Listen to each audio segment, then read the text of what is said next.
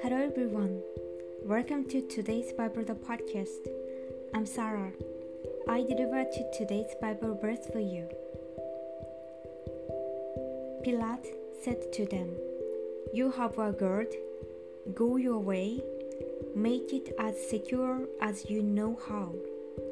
So they went and made the tomb secure, sealing the stone and setting the guard. Amen. Jesus died on the cross. Still Pratt and his men were worried because they remembered that Jesus said he would rise after three days.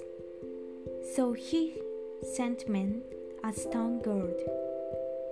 Neither the town, the seal, nor the guard could trap Jesus in the tomb. At the end of life, Jesus proved that there is always hope behind death. Thank you for listening. Hope you have a wonderful day.